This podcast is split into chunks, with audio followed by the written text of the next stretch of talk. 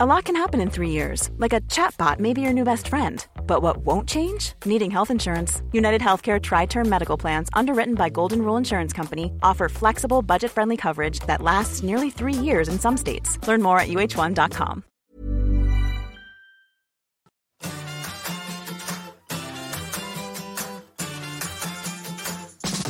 You're going to have this ability to now reframe. Allow yourself time throughout the day to stress the fuck out. The thoughts and the feelings and the behavior cycle can start changing. We're always talking about working hand in hand with your healthcare provider while you're working towards any kind of change, I think, in your health and wellness, but specifically weight loss. And today, we're going to talk about exactly what does that mean with our special guest, Dr. Kerri Best. She's an MD. She's a lifestyle uh, medicine physician. And I couldn't be more excited to have you on. This, I think, this conversation's been a long time coming. We've we've touched on it with our other guest, but I want to get right into it with you. But first of all, you're new, not to the program because you were in my very first test group but you're a new guest with us. So I think it would be uh, great just to have you introduce yourself and tell us a little bit about you. Sure. Hi, yeah. welcome. thank you. Thank you. Um, yeah. So I um, I have been a family physician for 20 years, um, and I practice clinically mostly in small towns. So you know, doing office medicine, hospitalist medicine, surgical assisting, a uh, little bit of everything. Uh, and uh, and then a, a, number of years ago, I uh, was feeling that I was missing some tools in my toolbox to be able to help my patients, and so I started doing some extra training in different types of integrated medicine, particularly functional medicine and then lifestyle medicine.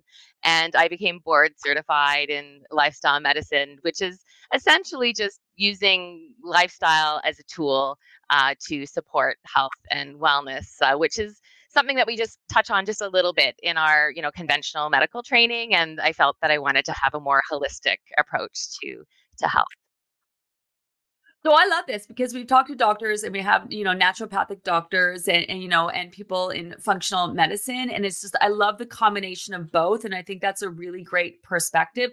So can we just talk a little bit more about that? Because, you know, not all MDs are like that. So then if you can find someone like yourself, amazing. But if you can't, is this where you would suggest uh, you know, someone work with their MD and then also maybe like uh, uh, a, a naturopathic doctor? And then, if so, how do you kind of get your doctor on board with what you're doing with your naturopathic doctor? Because they they seem to be so like so separated. Mm-hmm. Yeah, you know, there's there's almost. Uh, sometimes it seems that there's a, a conflict, you know, between yeah. the the complementary and the conventional medicine, and you know there there's a long history to that i think and uh, and part of that is just fear of the unknown and and part of it is um, you know we we we're taught in today's kind of modern medicine to put a lot of value in evidence you know and evidence is data and so anything that doesn't check off a box or meet some kind of criteria or that isn't studied under some kind of special study, you know, we can't trust that it's safe. And so, yeah. you know, for physicians, it's coming from a place of good intention, you know, because that's all we know and that's all we're comfortable with.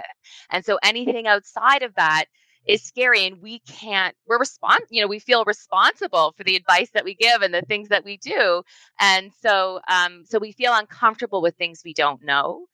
I think though we've lost what we're losing you know as technology develops and everything gets more science based and data focused is we're losing the art of medicine you know and you know so when you think back over time and you look at the healers the traditional healers i did medical anthropology way back when which is so fascinating and if you look at all the traditional healers right there is a combination between you know evidence and what you know works and and kind of the traditions that we build in that we also know work even though we don't have any data to support that but there's this expectation in society to embrace technology and the quick fixes right? Everybody wants to know what it is now right? We've got dr google and you know and so what is it? How can i fix it? And how can i move forward?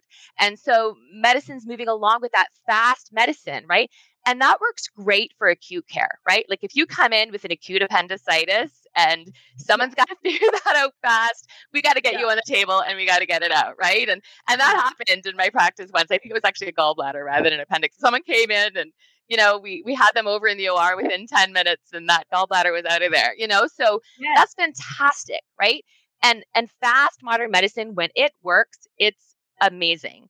But where we fall apart, where we fall short, I guess, a little bit is slow medicine, right? That's where we need to take the time to simmer, to marinate, to understand, to build that relationship with our patients because some of the things they're experiencing isn't a quick fix it's you know part of the therapy is the relationship with your therapist right and you know we're so used to figuring out and knowing as physicians we feel really uncomfortable when we don't know when we can't just fix it when we can't just give a pill or do a surgery and so we don't know what to do with that discomfort and there's this stereotype that physicians are supposed to be perfect and all knowing and you know we buy into that right?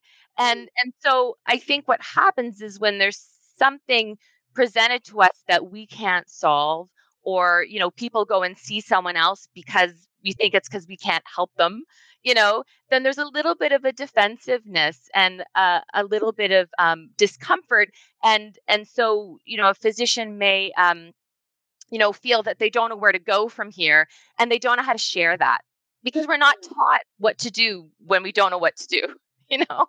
Um, so I think that's what's, you know, creating that disconnect is the unknown, the the lack of training and comfort, and the stereotypes of, you know, physicians being perfect, you know, know-it-alls that um, you know, fix everything, you know, that day. Well, they they have a lot of pressure, right? And they obviously want to be the best that they can be. I love what you said about complementary. I think that was, uh, you know, a great way of defining that you know, if you're working with your MD and you want to see a specialist on anything or, you know, seek sort of, you know, Uh, uh, other ways that you can address your health issues, eh, look at it as complementary. I love that. I, I get it. I like to stay in my lane. Like this is why I have amazing people like you on because I, I'm really great at what people need to do weight loss wise and what's really involved in that and sort of what to eat and when and what works really well that way. But I, I'm not a I'm not a doctor. I'm not a hormone specialist. I'm not you know I'm not a lot of things. You know, and this is where we like to look you know uh, at our experts. And even when I was recently at the Canadian Obesity Summit, this was a big topic was the lack of training that our doctors have when it comes to nutrition. And you know what can we do about that? But not just nutrition in sort of like lifestyle medicine which is okay someone comes in my appendix is flaring up you know i want to see a doctor. I want to get that surgery. I got to get it taken out. But when it comes to other like you know just addressing your health and wellness and staying healthy and being as healthy as possible like there's so many conversations around that. So i love that. I love i love complementary. I love what you said also about relationship with your doctor. How do we create a relationship with our doctor? First of all we're in 55 different countries right now so everyone's dealing with their own issues with their healthcare system. Some people can't even get a doctor. They're on wait lists. They're they're going into walk-ins. Some people can't afford you know their their doctors. So how do you build a relationship with your doctor when you have that 5 10 15 minutes max opportunity to go in there. What, what's your suggestion for that? Yeah for sure. I you know it's it's so important and um you know i actually have a little i'm a bit of a mnemonic person so um i was i was thinking about how to approach this, right? And how to build that relationship with your daughter or how to prepare for a visit, right? Because it could be a doctor you're meeting for the first time, you know, whether it's a mm. specialist, it could be your primary care physician, it could be a nurse practitioner, you know, there's, you know, different ways that people are receiving care. But I feel like the approach, you know, should always be the same and and it'll give you a little bit of insight as to what's going on behind the scenes, you know? So so I so the the A, you know, is appointment. So the first thing is make your appointment in plenty of time. So, if we use this program as an example, if you know you're going to be starting this program, you want to get some baseline biometric measurements, you want some baseline blood work, you want to talk to your physician about the program, don't call the day before and say, I must see my doctor tomorrow because the program is starting tomorrow. that's not going to that's not going to work, you know? So, you know, plan it out, right? Like you have all the time in the world give them a call or log onto the portal and book your appointment, you know, and also a lot enough time. So if you know that you've got like a list of five things or you're going to have a lot of questions, you know, about how to prepare for this, then just say, I need extra time. Right. Oh, and then they'll say, can, okay, great. Yeah, we'll give you extra that? time. You can totally you can do, do, that. that. Yes. yes. Yeah, and I, okay. I trained all my patients to like ask for extra time. If, or actually, I would sometimes know too. So I'd go and look ahead on my day sheets. They'd be like, "Ooh, so and so's coming. I'm gonna like give them an extra five minutes." you know, so so you know, I think that's important to set expectations appropriately and to give adequate time. Right. The next thing you want to do is make sure that your purpose for the visit is clear. So when you book your appointment, I'm coming in. I want to talk to the doctor about a new weight loss, you know, regime that I'm going to be starting, or you know, I'm going to need a vaccine for hepatitis B, or you know, because sometimes things need to be ordered or things need to be done in advance, and it saves time once you get there. So be really clear. I do this all the time because I'll go in there for something and then I'm like, oh, by the way, this is also happening and that's happening and this happened. She's like, whoa, whoa, like I, I, you're here for this and I would love to talk to you about that, but then I don't have time. But if I knew ahead that I yeah. knew exactly what I want to talk about, this is where I might ask when making that appointment. Yeah. For that extra time. So that makes sense. Okay. Exactly. Very- and they'll book, book you in a day maybe that a nurse is in. Like, so if they know you're getting a vaccine in addition to seeing the doctor, they'll be like, ooh, okay, Monday's not going to work, but Tuesday we have our nurse, right? So mm, again, it's okay. all about preparation and then it, and then the stress of going, you know, is dissipated once you know that everybody is prepared, right? So, and then the next thing is be on time. And I know physicians are usually not on time. and so some people like, I might as well be late because I'm going to sit in that chair for 45 minutes, you know? But the times that you don't come on time are the times that your doctor's on time and then it's everyone else that has to wait because they have to fit you in you know so so i always and, and i think if we're running late we get stressed right? So, you know, you want to make sure that you're on time. You've given yourself plenty of time so that you're not running in and stressed and like, you know, a big ball of stress when you're about to see your doctor because your mindset, you know, makes a difference in terms of your presence. Yeah, I, I opportunity to talk to some doctors at the obesity conference and they're just like you know a big part unfortunately of what we what we spend our time on is actually managing people and not actually talking about their health and wellness. You know and i think that that was a big aha moment for me and he's like a lot of people are upset they're you know they come in they have their views of the health care or their whatever and they spend time talking about that rather than being able to actually get into what the issue is and how they can help them. I think it's really important that we that we we recognize that doctors are people too you know when we go in there we have these conversations and remember ultimately they're a doctor because they wanted to help you know and i mm-hmm. think sometimes we bring our sort of ideas or like a, a lot of people are like well my doctor doesn't listen to me we're going to talk about that my doctor won't order tests for me uh, you know we're going to talk about that because i think it's when you talk about that that relationship a big part of that is yes they're there to help you. Yes with our system i know straight up i'm going to be honest like we feel like we pay for it so they work for us so they should do what we want them to do. And just like i work for people who sign up for my program too but you know there's a there's a nice way to communicate and get what you want and, and feel the support that you need so i just really want to say that um but it, it, can be frustrating when our do- oh sorry did you finish your thought because i have this way of yeah, going off it was just the a but like i like these these different steps of preparing for your visit bring up other things that I think it's important to talk about, right? Like, yeah. you know, and I think that's the important thing to recognize is we all bring biases with us mm. to the table, right? So, like, yeah. patients are coming in and either they had a really excellent doctor before who went above and beyond, or you know, who had experience in holistic medicine or whatever, and then and then they're going to a new doctor who maybe doesn't have that experience or has a yeah. bigger patient population. So you you're bringing this bias to the table of who you think they should be, you know, rather than accepting them for who they are right? And similarly, yeah. physicians look at their list and go, oh, okay, here's another one that's going to come in and ask for tests that their naturopath wants, you know, it says follow up naturopath visit. And, you know, and they have this bias because maybe they had a patient who bullied them or was aggressive towards them or you know, made a college complaint or, you know, and so now they associate every patient that sees a naturopath with somebody who's going to complain against them, you know? Yeah. And so it sets this tone before you even meet each other, really, you know, based on your own kind of biases. And it's important to try to just be aware of them. I think once we become aware of them, then they go from being unconscious to conscious.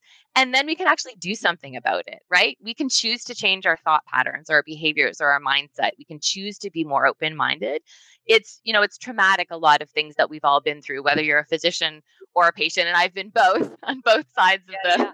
of the window, you know, and, uh, but I do think it's important to recognize that. Um, so so that is you know setting things up. The, the next thing is be which is be prepared. And you know that's the next step of of having an appointment with a physician. So one is expect to wait. Don't go in thinking that you're going to be seen in five minutes and book a really important meeting at work half an hour later because chances are you're going to talk a little bit can you talk a little bit about why they're always late? I mean i'm assuming it's because people like me go in there for one thing and then i end up talking about 10 like let's just break yeah. that down like that does piss me off. Although my new doctor is amazing. I go in and she get, takes me right away. Like they, it's a well-oiled machine in there. They're also very strict where she'll say to me, I can't talk to you about this today because you didn't yes. book time for this. And so because she yes. says to me, Gina, you booked in for this. You're going to have to make a different appointment. I could get pissy about that, but then I also can't get pissy if I'm sitting there waiting for my appointment because chances are she's in there talking to someone like me who wants to talk about 10 different things. So exactly. maybe just put that in perspective a little bit. Like yes. expect yeah. to wait because why? Why are we fucking waiting?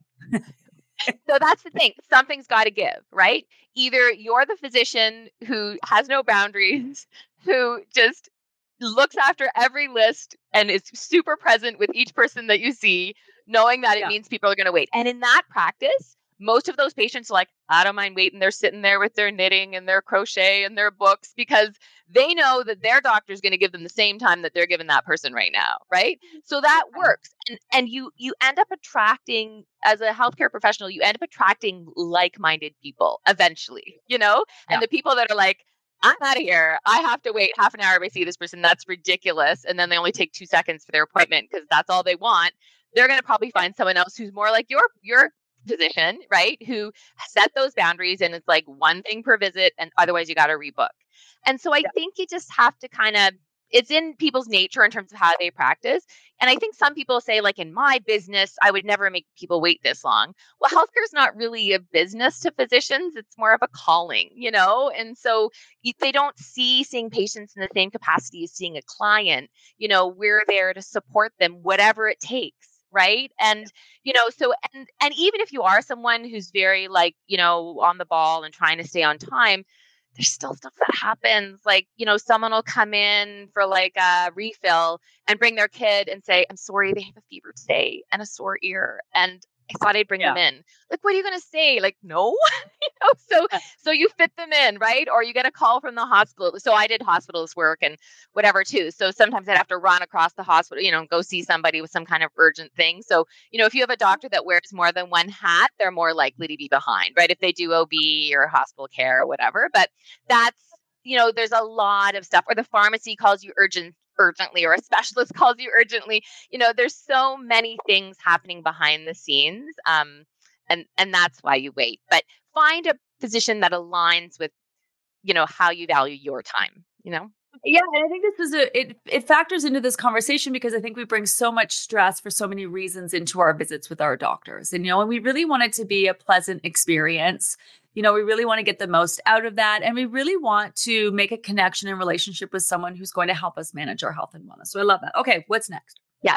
Um, so part of being prepared is coming with a list of um, concerns that you have or things you want to mm-hmm. talk about in a priority sequence.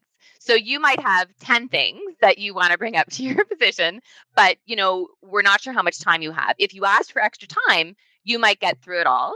Um, if you've only got 10 minutes, then you may have to prioritize what you want to talk about first.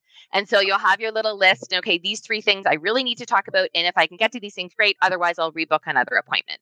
And I think that's yep. really important, as well as updates. You know, be prepared to share any updates with your family history, with your health, you know, with your social life, you know, anything that you want to let them know because it's important for them to treat you as a whole person. And then also bring any paperwork. So if you went to a hospital and they did some treatment, um, you know, if you've got forms you want the doctor to fill in, pre-populate your section of the form. Mm. Um, you know, that always wasted so much time where I'm like writing the patient's name and the date of birth. Whatever. I'm like, you know, if you just do that ahead of time, it saves time, and then we can maybe get to another thing on your list. Um, bring data right so if we're talking about you know starting a new you know weight loss program you know bring like what your weights have been. If you check your own blood pressure, bring your blood pressure data. Your if you have diabetes, bring your glucose testing, your food logs. You know, bring it with you or send it ahead of time if you have a portal that you can send it in. Okay, I, I got to stop because I, I don't want to I don't want to interrupt your your flow yeah, of what yeah. we're discussing. But let's talk about that for a second because yeah. so many people go to their doctors and First of all, oh my God, where are we going to go? Bias when it comes to being overweight and seeing your doctor. Your doctor has seen you losing gain and losing gain. And how do you tell them that this is different? How do you get your doctor to respect the fact that you are making all of these healthy choices without without showing them this huge book and be like i'm doing all of this because your doctor probably doesn't have time to read it well more and more of them actually are which is amazing but how do you like I love what you just said that maybe if you have high blood pressure and you're making changes and you're taking your blood pressure at home, bring that in with your doctor. Don't just say, "Oh, my my blood pressure is better." You know, if you if you have diabetes, take those numbers into into into the appointment with you because this is like it's not like we're trying to convince them of what we're doing. We're trying to show and I think doctors are really jaded when it comes to people's weight loss efforts because quick fix and they see them losing gain and losing gain and they know that they're starving and depriving in order to lose weight. So it's hard to kind of be you know be a champion and support someone's weight loss journey when although it's healthy to lose weight they know underlying that probably not doing it in a healthy way. So so i love what you just said there about bring your data with you and you have this in your app too right? Like you can if you're using the Livy Method app you can show your sleep scale and your movement and your weight and how consistent you are bit you've been with your meals and snacks you you can show them that that data as well and i think you can export all that data as well so yeah, I, I never thought to do that i think it's so important yeah data is a language that your physician understands right like that's where we feel very comfortable.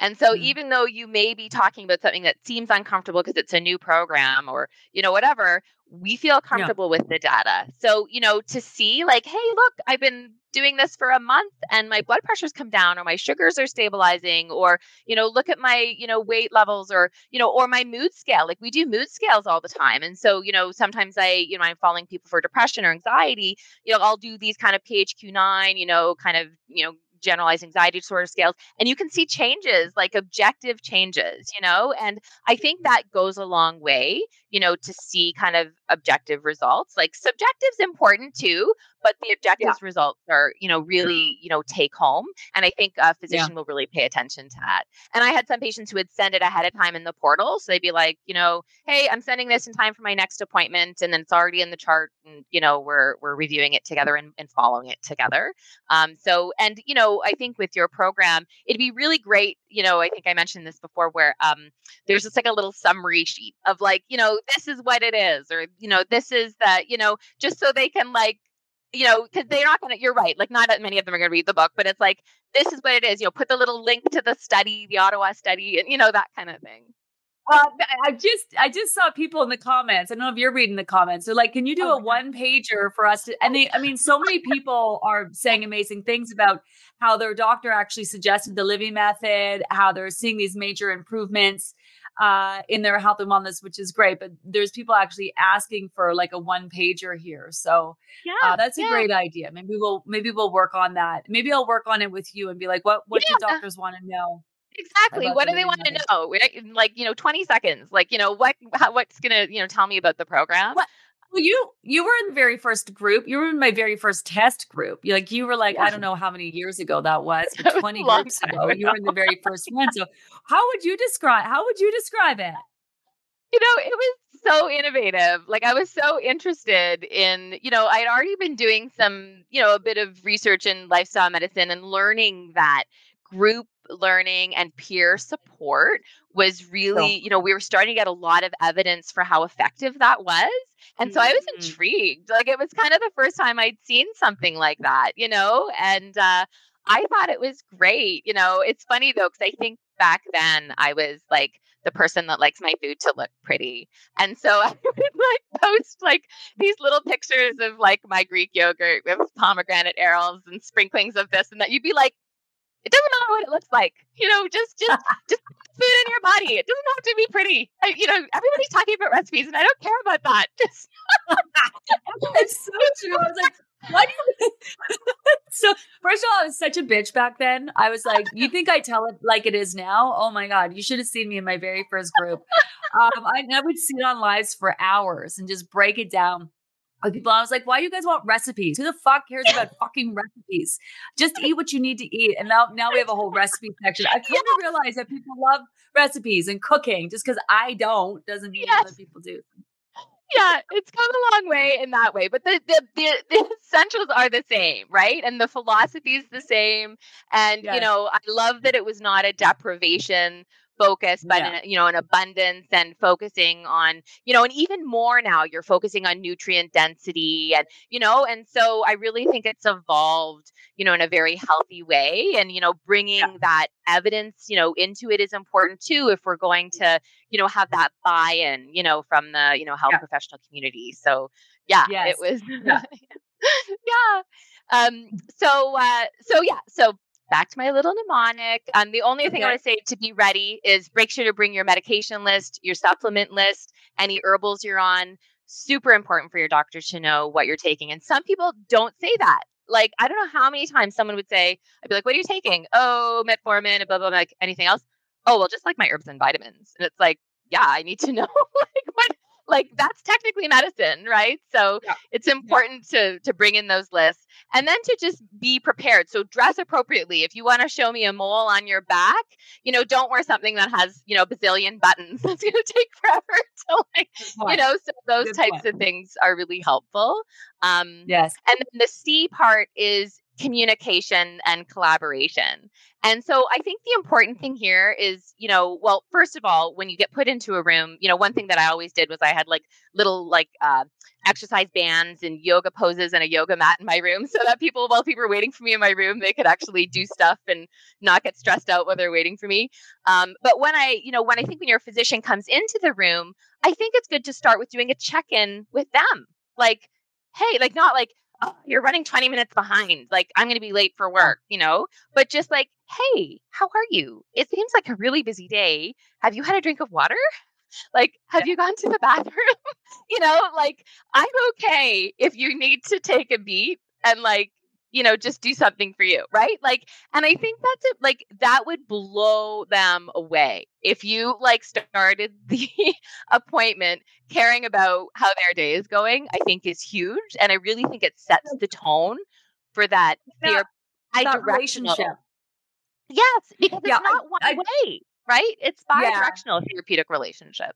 And you want someone to care. But so here's the I see all these people on the comments right now, and they're all pissy pants about the fact that they can't get a doctor, and rightfully so, because it's hard to find one.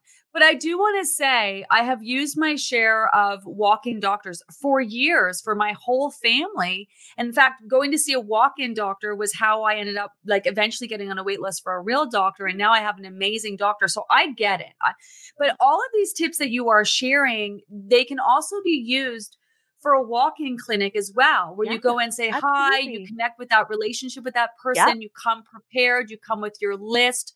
Do you know what I mean? Like this isn't specific to just it's a relation it's a relationship you're building or having someone care about you, even if it's the first time they've met you. Again, Absolutely. someone who went to medical school to help you, right? So Mhm. So I just want to say that as well. And then I also want to say again to reiterate this is why we have amazing people like you come on because it's not just this is the conversation we're having now, but we're going to have you back and we're going to have other helpful conversations. It's like people don't have an hour to talk to a doctor and ask them all these questions, right? And I just want them to understand that's the takeaway right now is to give you some some some tips and some tools to improve your situation with your doctor even if you don't have a doctor with your your, you know, whoever you are speaking to. You know, with like with this, let's say people can't get their hands on a doctor, they can't go into walk-in, they're they're talking to someone on the phone. I mean, same same rules apply, right? Like being being cordial to someone, you know, yeah. being prepared for the conversation, like knowing what you need, planning ahead, all of those things, right? They they mm-hmm. I, was, I would imagine it's same same kind of. Exactly. You know, whether you're talking to someone on the phone, meeting them for the first time, or whether you know them for 10 years, it's the exact same thing, right? Book mm. your appointment in advance, allot enough time for your appointment, be prepared going in communicate what your needs are right? And and if you're prepared if you have your prioritized list and and one thing to say too is after you kind of check in and say how are you? then say how much time do we have? right? Oh. and then the physician can say oh uh, it looks like they booked us 20 minutes or it looked like we only have five minutes today. It's like okay then let's maximize that time right? And okay. you you keep an eye on the time too and you'll blow a physician away if you do that because everybody okay. just wants as much time as they can and they'll just keep pushing to get more time right? But you know if you keep track and say okay you know what? I'm gonna i'm gonna keep an eye on my clock and i have five things i want to talk about. Let's start in order of what's most important here. I'm gonna list them because what's important to me may not be equivalently important to your your doctor. So like let's say i have a list of three things I want to talk about um, getting my hepatitis B vaccine because I'm traveling. I want to talk about weight loss because I'm starting a new program. And I've been having a little bit of chest pain. So chest pain might be third on my list because I think it's heartburn, right? My doctor might be saying, um, okay, you're in your 50s, um, you know, you're having chest pain. We need to go there first, right? We have five minutes. And and I think it's important to to acknowledge that. So it doesn't mean they're not hearing you. And sometimes they're not very good at telling you that. And so it yeah. sounds like they're ignoring, oh, well, my doctor doesn't care about weight loss because they didn't. But you have to look at the context of the visit and they're going to because they're fast medicine you know, practitioners, they're going to look at what's going to kill you, right? And deal with that first. Yeah. One size fits all seems like a good idea for clothes until you try them on. Same goes for healthcare. That's why United Healthcare offers flexible, budget friendly coverage for medical, vision, dental, and more. Learn more at uh1.com. There's never been a faster or easier way to start your weight loss journey than with PlushCare PlushCare accepts most insurance plans and gives you online access to board-certified physicians who can prescribe FDA-approved weight loss medications like Wegovy and Zepbound for those who qualify. Take charge of your health and speak with a board-certified physician about a weight loss plan that's right for you. Get started today at plushcare.com slash weight loss. That's plushcare.com slash weight loss. plushcare.com slash weight loss. So this is where I also want to talk about then. Let's talk about investing and going to see a naturopathic doctor or someone who is a lifestyle medicine physician like yourself. Like, you know, they're trying to get it all from their doctor. And listen, I know that when you have to pay out of pocket, that gets expensive, but we're also talking about, you know, investing in your health and wellness as well. So where does that like how do you separate those two things? Like how would you how would you separate those two things? Like, what about tests? Oh, I got so many questions because I definitely want to get into what kind of tests yes. you want to yeah. ask your doctor for. But how do you, when would you know to kind of separate those things and be like, okay, my doctor can do these things? And then, mm. like, is there a list that's doctor, you know, lifestyle medicine, functional practitioner, whatever, naturopathic doctor, like, you know, right. there's no, I there's no, maybe you need to do a list. You need to do a one pager for us. You know, it can be a little complicated because each physician has their own kind of experience, right, with what they yeah, feel comfortable with. So you I do, do it all. all. It's, it's true. Um, you know, basically, you know, most physicians will follow like set guidelines, right? So it is kind of written somewhere in terms of like what they generally manage, right? So um you know, so we've got like the choosing wisely guidelines, which tell us what tests we can order, what tests we can't order. There's OHIP, well, in Ontario, I can't speak for other places, but we have a schedule of yeah. benefits, a payment, public payment system, which clearly states what the government covers and what it doesn't cover, right? So there oh, are, and then the yeah. guidelines that we follow in terms of what we're allowed to do, what we're not allowed to do. And then physicians have to stay in their lane in terms of their scope. So, like, so when it comes to testing, like, I'll just try to think of an example. If, you know, a patient were to come in and say, I need to have my hormones tested, which is a very common request. Yeah. I mean, you know, yeah, I mean, that's a whole other. That's way down. That's on my list to, to discuss with you. I just want to interrupt for a Yeah. second. Unfortunately, Yeah. my community is lacking a walk-in clinic. Also, our ER is overloaded, and so I think this is where that sucks. There's just I'm not even going to try to sugarcoat that because ERs are for when you actually have an issue and you need a doctor to help you now. And this Yeah. is where that investment of you know working with you know a, a naturopathic doctor or someone who does you know functional lifestyle lifestyle medicine whatever it might be and a little may go a long way i mean this is what i love about the program is this is your opportunity to be as healthy as possible to minimize any trips to Yeah. the R, er and health and wellness but this is sort of options right this is kind of like why we're trying to break this conversation down Exactly, right? So, you know, and, and this is again the difference between fast medicine and slow medicine, right? So, like, if you have abdominal pain or chest pain, the emergency department is where you want to go. If you break a bone, if Mm. you, you know, but if you're going to emerge and expecting someone to talk to you about high cholesterol, that's just not going to happen, you know? Yeah. So, so, yeah, so a walk in can then, you know, kind of fit that in. But again, they're kind of like a one issue per visit, you know, kind of thing because they've got like, you know, 60 people in the queue, right? Now you can keep going back. You can try to form a relationship with a particular person at a walk in. Like somebody you can say, well, you know, are you here on certain days? And is it okay if I try to connect with you when I need stuff? And and there is an expectation for walk-in physicians to provide some longitudinal preventive care to patients who are what we call orphans, who don't have a primary care provider. So, Yes. you know, you can ask for because we I, I saw people like hadn't had a pap test in 10 years because they didn't have a family physician. It's like, ah, you could have done gone to the walk-in for that, right? Or, you know, some women's health clinic somewhere or you know, I, and naturopaths are doing it now, you know, so like, you know, there are we have to be creative with how we're receiving our healthcare right now because our resources are so scarce, especially in some areas. I wanna I want to read this comment. I don't know why this conversation is giving me anxiety. I do. I I do.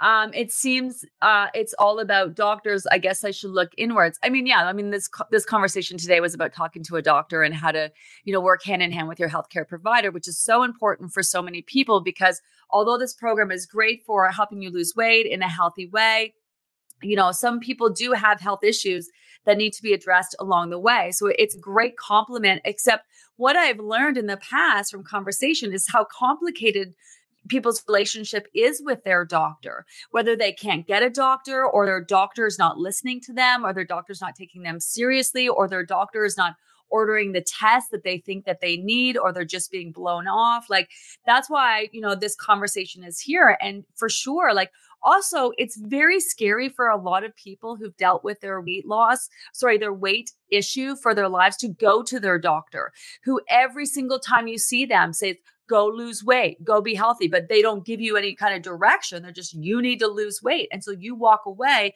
you try all these things to lose weight and then maybe you do lose weight but then you gain it all back plus more like every single time. And so this is what is so amazing about this program is you can take this to your doctor and it's healthy you know what i mean? And it's sustainable and you can feel good about it and when you do lose your weight which we hear from so many people who do get to go to their doctor and their doctor's like oh my god amazing. I mean this is why.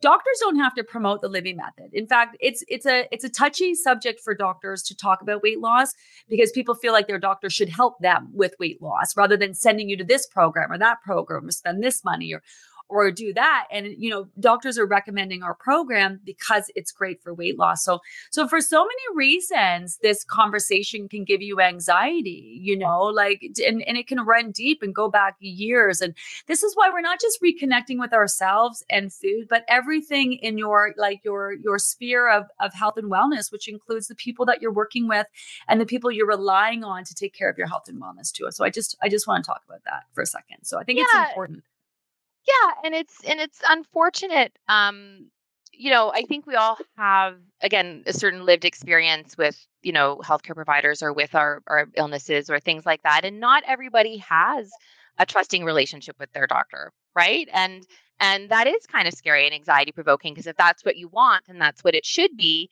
Um, but due to the brokenness of the system, or you know, just the circumstances where you're living, you know, it's it's not available to you and that's why sometimes you know we need to go you know outside the system to find you know certain providers that you know align you know with our values and our beliefs and what we need and yes. you know i and and i and i think you know it's just a product of you know expectation you know versus reality you know? And um you know in the healthcare system today it's it's all about you know kind of just survival and plugging holes and you know trying to see as many people as possible because there's just not enough you know physicians to go around and so it's yeah. so wonderful that we have other options you know we've got physician assistants we've got nurse practitioners we've got naturopaths we've got you know counselors and psychologists and so they're yes. filling those needs you know in terms of you know providing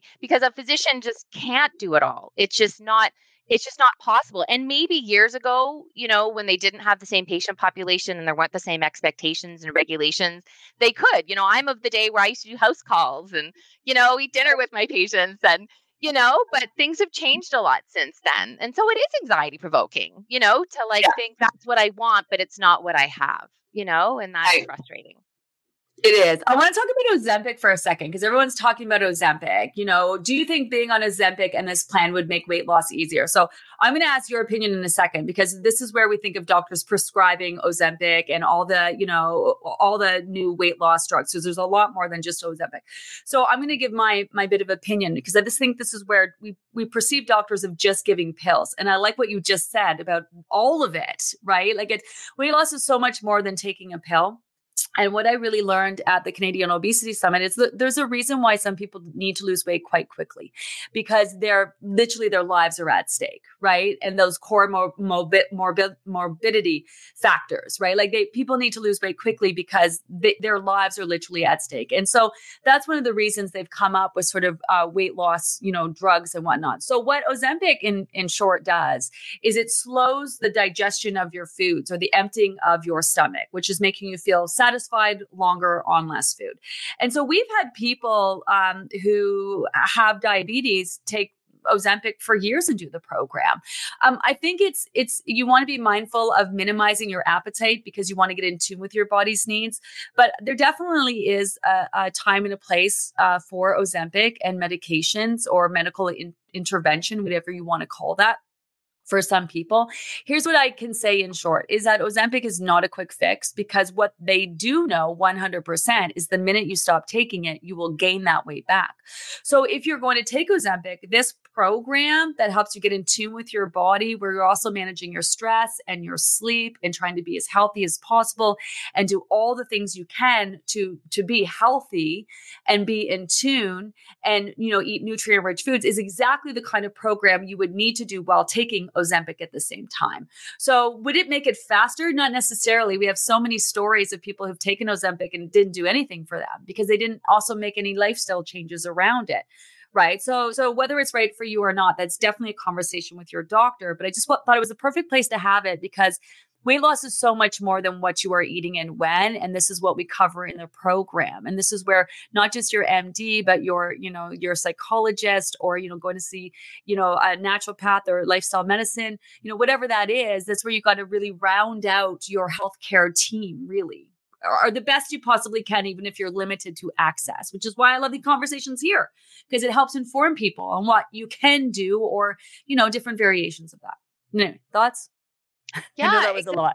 You know, no, I think that was great. You know, like the new obesity guidelines I found were really um, refreshing, you know, because, you know, the focus was really um, to get to the root cause, right? Mm. Rather than, you know, just kind of band-aid solution, which is kind of the fast medicine we've been talking about. This is a bit yeah. of a slower process, right? Like mm. digging mm. in, right? Doing a full assessment and not just looking at what people are eating, but like yes, weight, what's going on in their life. Not fast medicine. Weight loss is not fast medicine. No, it's not, which is why physicians don't know how to do it. Right? Like it's you know we're there's there's an amazing um there's a, a, talk i went to recently it's a really great book called slow medicine dr victoria sweet. Anyway she she's fascinating um and uh, she's she talks about the difference between fast medicine slow medicine and how fast medicines like uh like the the body's like a machine and the doctor's like a mechanic and they have to fix something or replace something and you know it works really well when it works. Slow medicine is like um, the body's like a garden and the physician's the gardener. And instead of fixing or replacing things sometimes we're moving things sometimes we're changing the environment we're nourishing the soil where and you're allowing the body to heal itself right? And and i think that's the push and that that whole culture and paradigm of medicine is evolving and changing. And some of those kind of traditional kind of belief systems are coming back in, right? Like root cause, you know, like that's a functional medicine term, right? Like mainstream medicine never used to talk about that stuff. We were downstream dealing with all the downstream stuff, right? The focus yeah. is shifting upstream and it's really refreshing to see. And yeah, if it ends up that you've got to use a medication in addition with a behavioral program or whatever, you do what you got to do, right? With the tools that yeah. you have available to you. But bottom line is is getting to that root cause. Love that. Speaking of tools, I'm cognizant of our time. Let's talk about test because we always, you know, we've had conversations in the past. It's great to get a baseline, like you said, to know where you're at.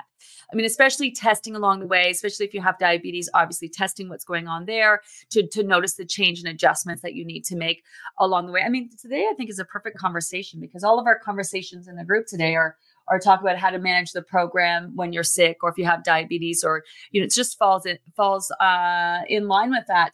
Um, but let's talk about tests that you can do. Like test for deficiencies test you know in terms of like where am i at right now? You know how often should you be getting tests? You know when people go to their doctors and like i want a blood test to know where i'm at they're like no you don't need it or hormones, for example. I mean, we need to book a whole other conversation on this, which we will have you back and talk about.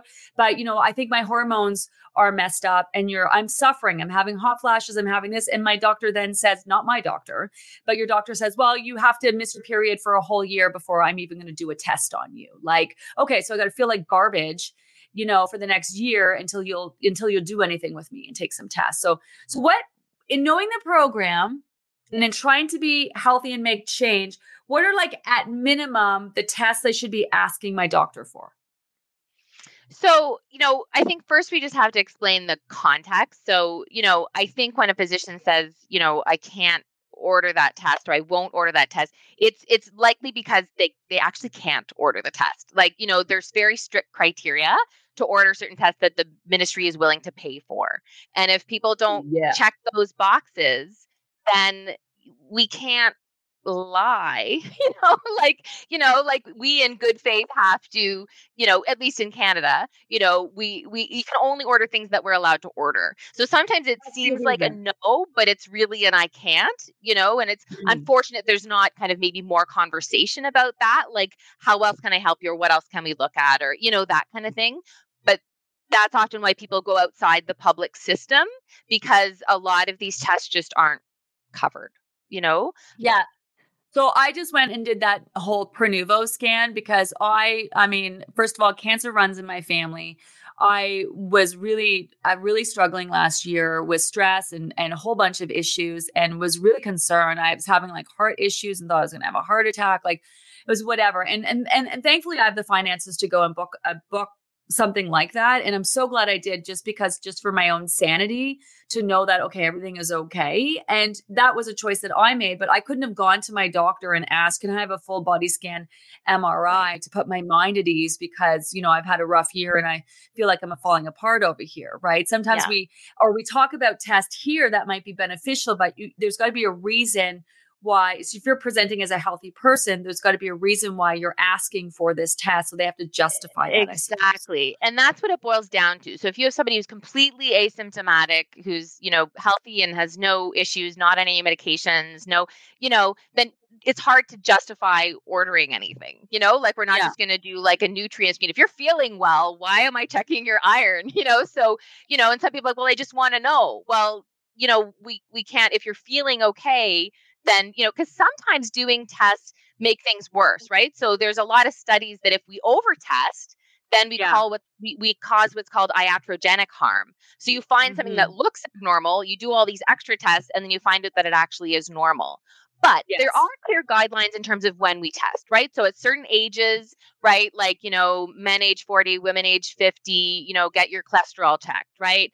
Um, you know, people who are doing like a pre, you know, kind of like a, a- an obesity assessment, right? Like the basics would be a fasting glucose or a hemoglobin A1C, which is another way of looking at your sugar, um, lipids, which is your cholesterol, and then maybe a, a single liver test if you're looking for fatty liver disease. So again, it's all based on, you know, I have a certain BMI, I qualify for this test, and then we get our baseline, we go from there, you know, or Okay. I have these symptoms, you know, that kind of thing. Okay.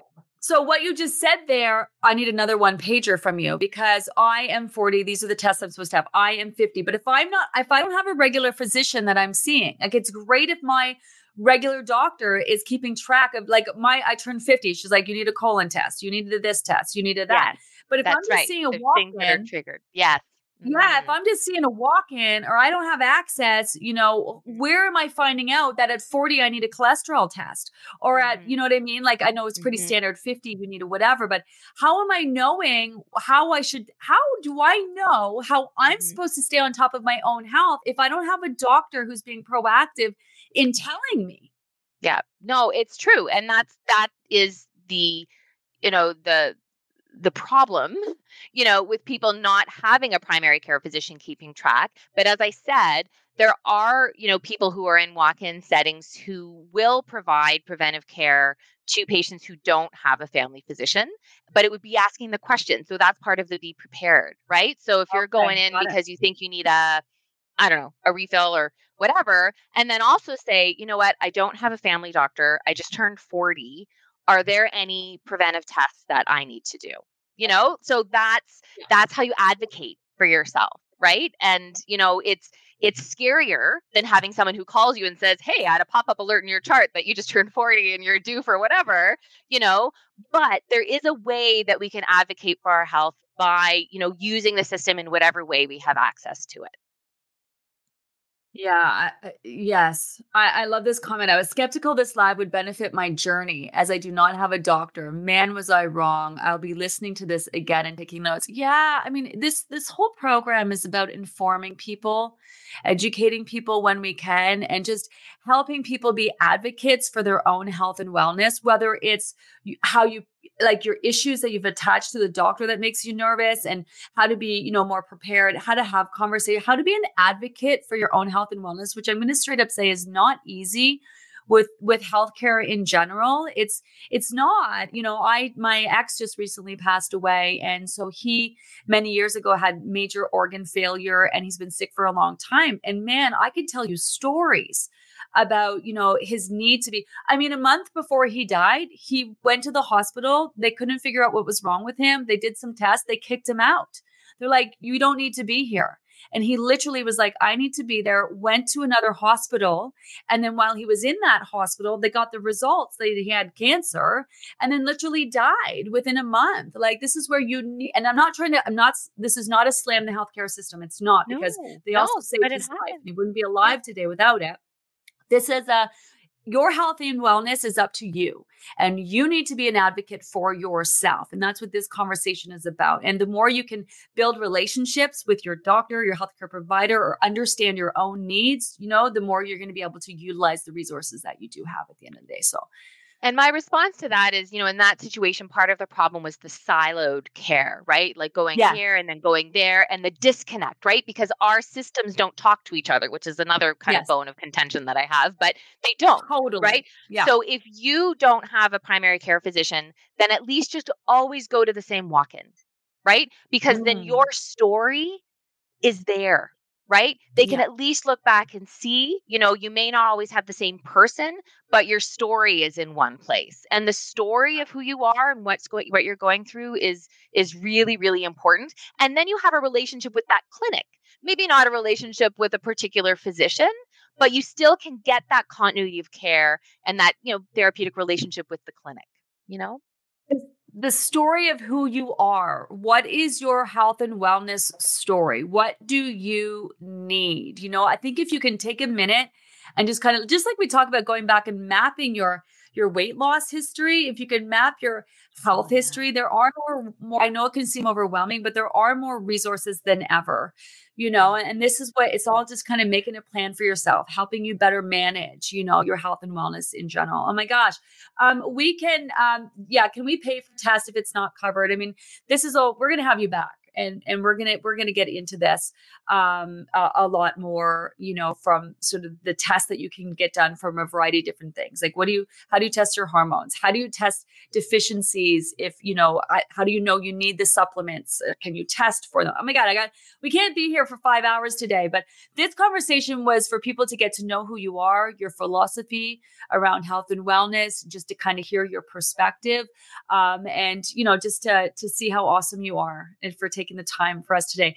So I know that first of all, everyone's going to ask where to find you. She's like a unicorn, like an MD who also, you know, deals in lifestyle medicine. You, are a unicorn. Um, she's not taking on clients right now. This is why we are so grateful to have her come in and share her expertise. Um, but you know, if someone did want to reach out to you, is it possible for them to do that? I mean, I know you probably not. This is the time you're spending with us, but they're going to ask me anyway.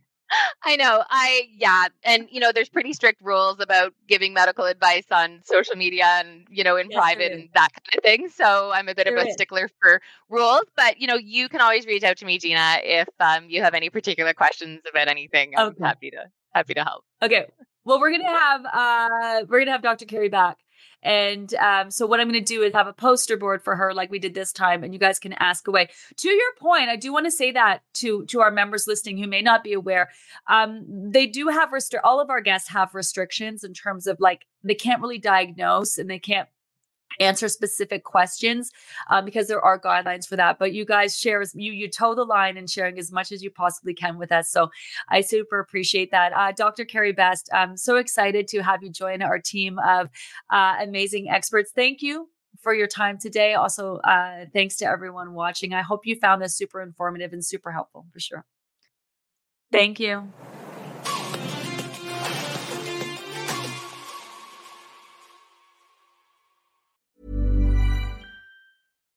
Why don't more infant formula companies use organic, grass fed whole milk instead of skim? Why don't more infant formula companies use the latest breast milk science? Why don't more infant formula companies run their own clinical trials? Why don't more infant formula companies use more of the proteins found in breast milk? Why don't more infant formula companies have their own factories instead of outsourcing their manufacturing? We wondered the same thing. So we made ByHeart, a better formula for formula. Learn more at byheart.com.